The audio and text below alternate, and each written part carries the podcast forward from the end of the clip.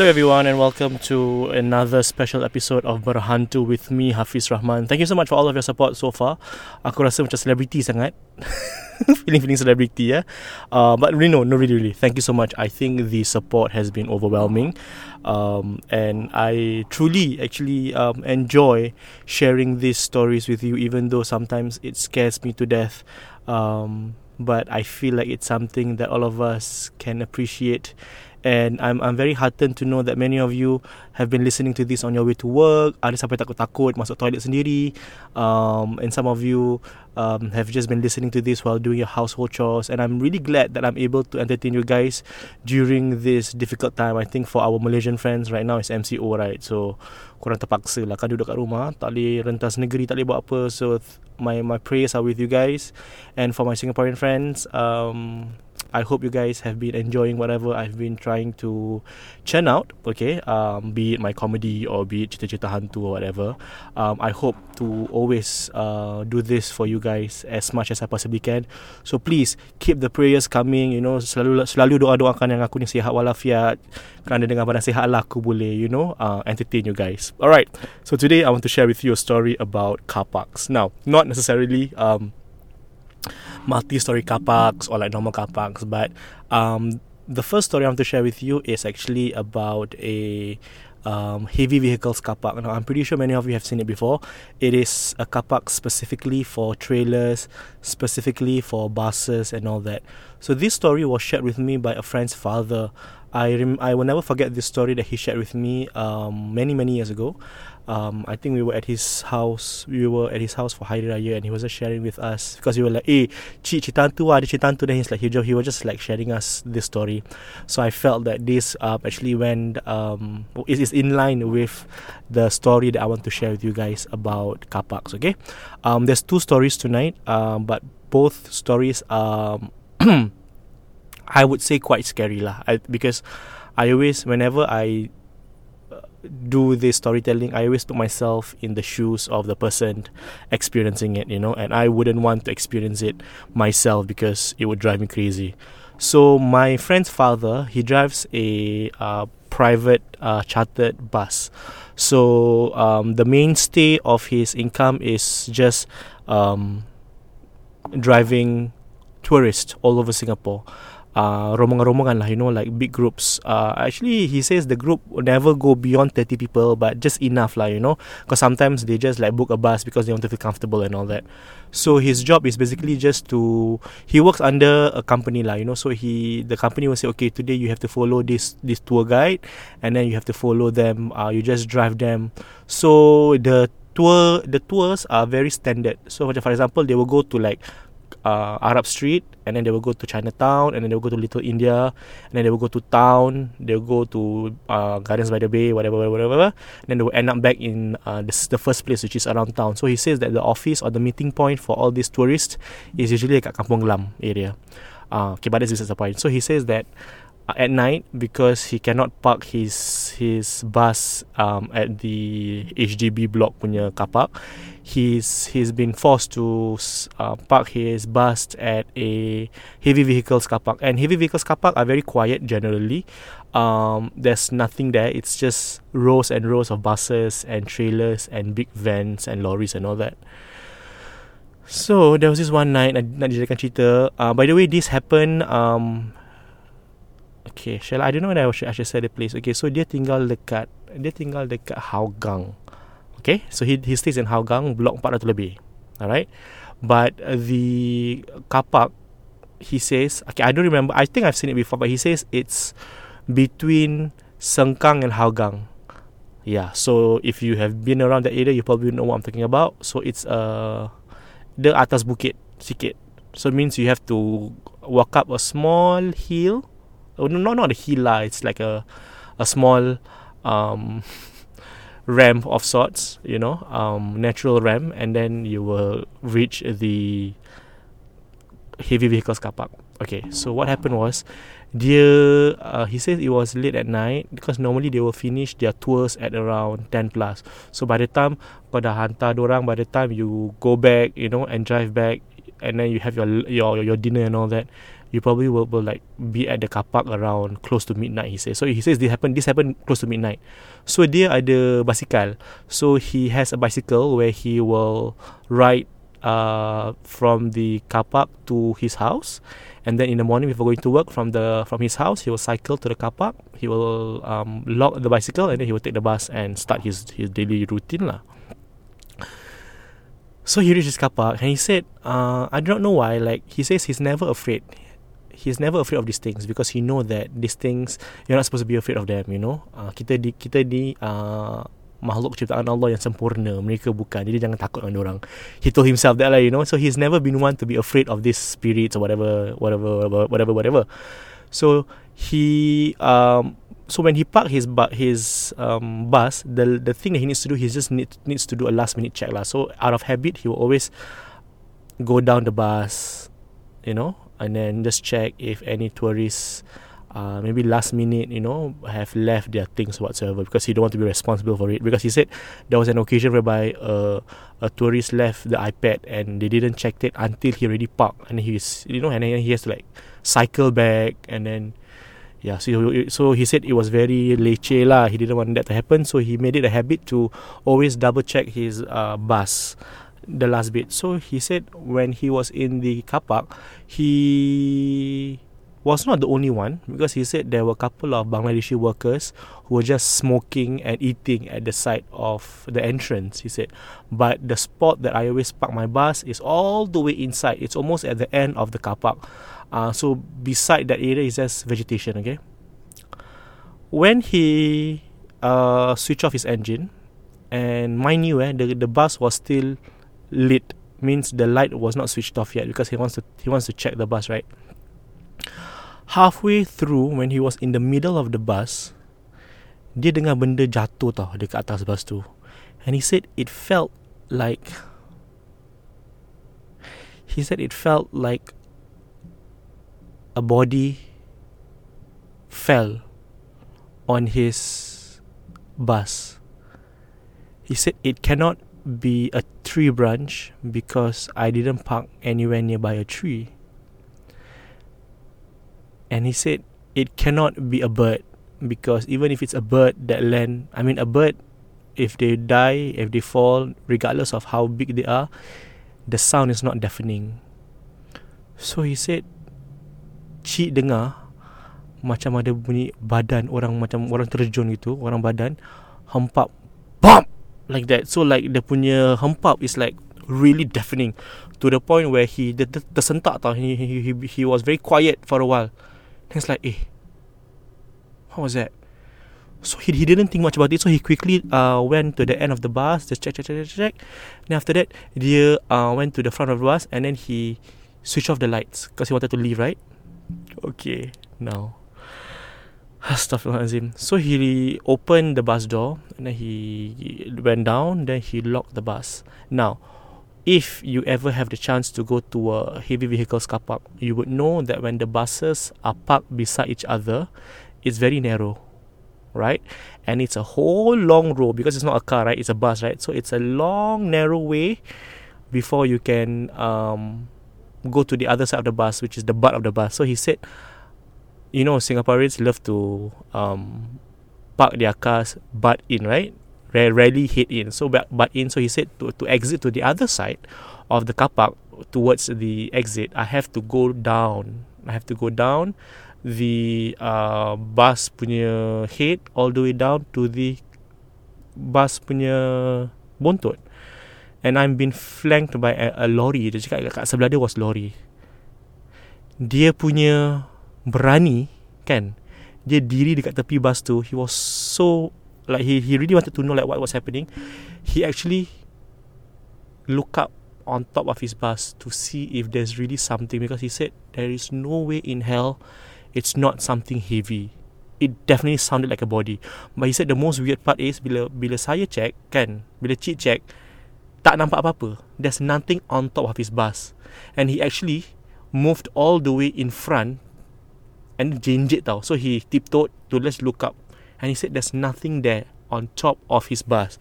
So he got freaked out. He's like, so what is that sound? Takkan macam bunyi orang hempas dia punya bus, right? It cannot be that what. And it cannot be a branch because he said, remember, he said, I didn't park underneath a tree. It was an open top. There was nothing that it was just the lights.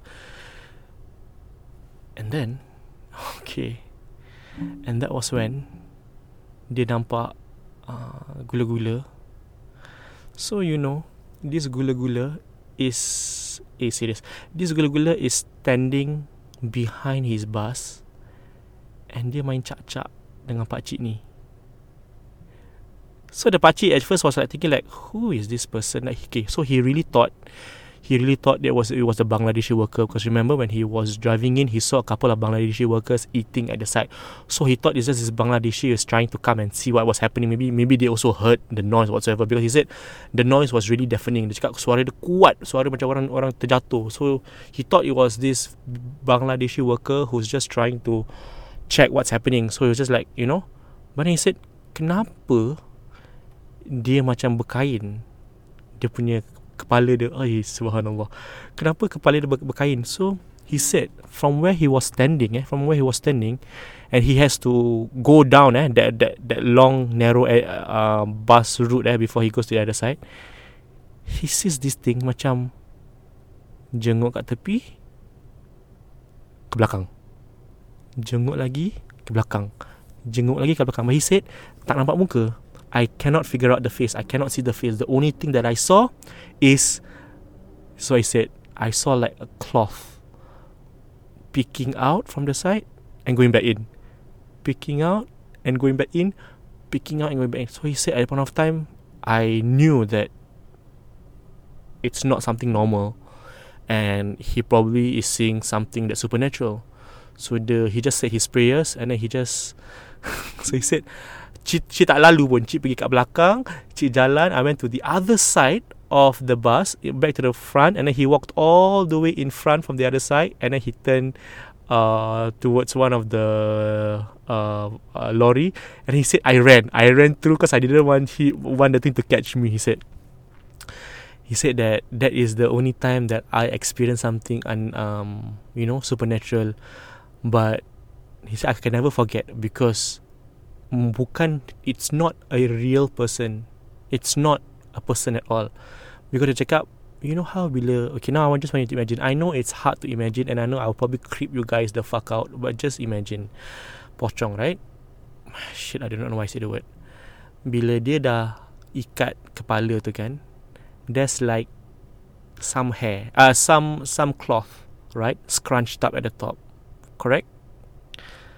So he said that's what I saw I saw a scrunch fabric attached to a head, peeking from the back of the bus, and then going back, peeking, going back, peeking, going back. But he says the face is very dark, tak nampak apa-apa. Hey, oh my god. Okay, so anyways, um, that was a story that my uh, one my, my friend's father shared with me like years ago lah when I was a teenager, and I can never forget that story. I just thought I wanted to share with you guys. So this actually happened in the um, Sengkang slash Hougang punya I don't to. Now I don't even know where it's Sengkang or Punggol, but he said that it's it's it's near near nearby either Sengkang or Punggol, but it's at Hougang. Um, yeah, so he said that the car park is very quiet. Um, but he says sometimes there like police will round, do rounding and do check, you know, and then do like routine checks and all that. But he said so far nothing happened. It's just that one time that it happened. Um, that I will never forget lah, you know, because I nampak cik nampak pocong, tapi cik, tapi yang yang yang herannya dia tak dia tak tunjukkan diri dengan sepenuhnya. Dia cuma nampakkan kepala je. okay, now the next story I want to share with you is about uh, a multi-story car park in Bukit Batok. I, I almost feel like I'm going to cover all estates and then you guys are gonna are, are gonna freak out, you know. So for those of you who stay Bukit Batok, um, please be careful. Okay, to be honest, I forgot the um the block area, the block number. So please don't don't don't um don't be angry at me, okay? And I'm not gonna share also because I don't want you guys to get freaked out. So basically, this happened in a multi-story car park. Okay, all right. So um this happened to um I wouldn't say a friend lah. This happened to an acquaintance lah. Uh, we're not friends anymore. Okay, but anyway, that's besides the point. Tiba-tiba apa ada politik eh. So this person, hamba Allah ni dia drive motor uh, in Bukit Batok. So he said that um, Dia dulu kerja apa ya? Aku lupa kerja mana eh. There's this company called Menlo. Kau pernah dengar tak Menlo? Yeah anyways it's like a shipping company what's, what, Whatever lah. So he said that The office is somewhere in uh, Tanjung Pagar or something. I forgot where was it lah. Is it Tanjung Pagar? But it's somewhere around town area lah. But he said that They do a lot of shipping. Um, And he lives all the way in Bukit Batok So he said that night They were having some um, It wasn't stock take They were having some auditing or something. So they said That the, everyone in the office Had to stay back um, And then they can They can claim their off lah. They can claim their off Or they, they can claim their hours The day after that Or whenever. So he said everything ended at around 2:30 a.m. So he said by the time I reached my car park, it was really um it was really about like 3:15 he said that 3:15 and all that. Because the gedebak gedebuk he said I was like, just packing my stuff and then after that aku take my time. So I I, I reached there around 3:15 now okay so multi-story car park now multi-story car park um he has he has a habit of always going to uh, the fourth level 4A or 4B because he said I like it because aku takut. He said aku takut aku punya um, bike chala because he had he has had a bad experience whereby he parked his motorcycle at the lower ground. So the lower ground is where most of the cars and the motorcycles are. So he said nak jadikan cerita he said one day I found out that my my my bike got scratched and I, until now I couldn't know who did it you know. So he said it could probably stem from someone trying to maneuver their bike out beside him you know and then accidentally hit his bike. So he said when when at the fourth or the fifth level he said there's not many bikes so I'm free. So he said I have a slot lah you know um on top where it's quite uh, empty. So he was just driving and he was riding the bike. So when he drove the bike and up the um up the ramps he said nothing happened. So he went up the first story nothing as per normal. He says that there's no one okay? It's already 3, 3 15 in the morning. There's really no one left there. It's just him. Like literally pin drop. And you know how Bukit Batok is very quiet at night right? You know like does all these estates like malam is like really quiet. Like sumpah quiet. Like even though the even though like you see people still with their lights on, it's very quiet. It's a very quiet estate. At, at least Bukit Batok area where he's at lah. So he said this happened towards the end. So he dah naik a ramp tingkat satu, nothing. 1B tak ada apa-apa, 2A tak ada apa-apa, 2B tak ada apa-apa. When he went to car park 3A, he saw a woman standing at the side of the ramp you all know like what I'm talking about. By the side of the ramp, there's always like a walking area, right, to the left and to the right. So he didn't think much. He didn't think. He said that the girl wasn't even tak nampak takut menakutkan tak tak menyeramkan she doesn't look like a ghost at all she said that the girl was wearing tak silap aku like a long skirt and a tube top he said that So it's not like macam baju panjang. She said rambut dia rambut normal shoulder length and she was very sweet looking. But she was just standing there. And he said it's weird because she he thought that she was waiting for someone, you know, waiting for maybe maybe her boyfriend or husband to to to to start the motor. But he said when I rode past her, aku tengok kat tepi tak ada orang. There's no one. And she's not holding a helmet. So it cannot be that she is waiting for someone at the riding area or she's riding a bike and she's away from the from from the car so she said mungkin lah mungkin he was from a car but he said if she has really parked the car why is she not moving I asked him is did the girl look at you when you walk past he said no the girl wasn't looking at me the girl was just standing there looking in space now this is the most effed up part so he didn't think much about it he turned then he rode his bike, rode the bike to 3B. No one at 3B, right? Now he wants to go to 4A, right? When he rode his bike up to 4A, the girl is there again. Astaghfirullahalazim. He said, it's the same girl lah. Dia cakap, it's the same girl just standing there, doing nothing, staring into space.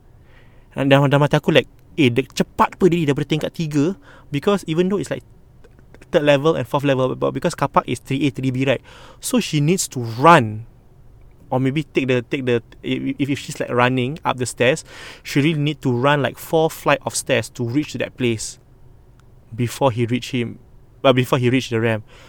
So dia dah cuak tau. Dia like eh, oh my god shit what the fuck what the fuck what the fuck what the fuck what the fuck?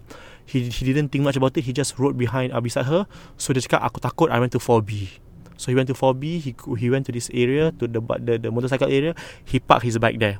He said the 4B eh is really empty eh. There's only like he said probably like three or four cars, and there's only like two motorcycle. His motorcycle and another motorcycle like three slots away.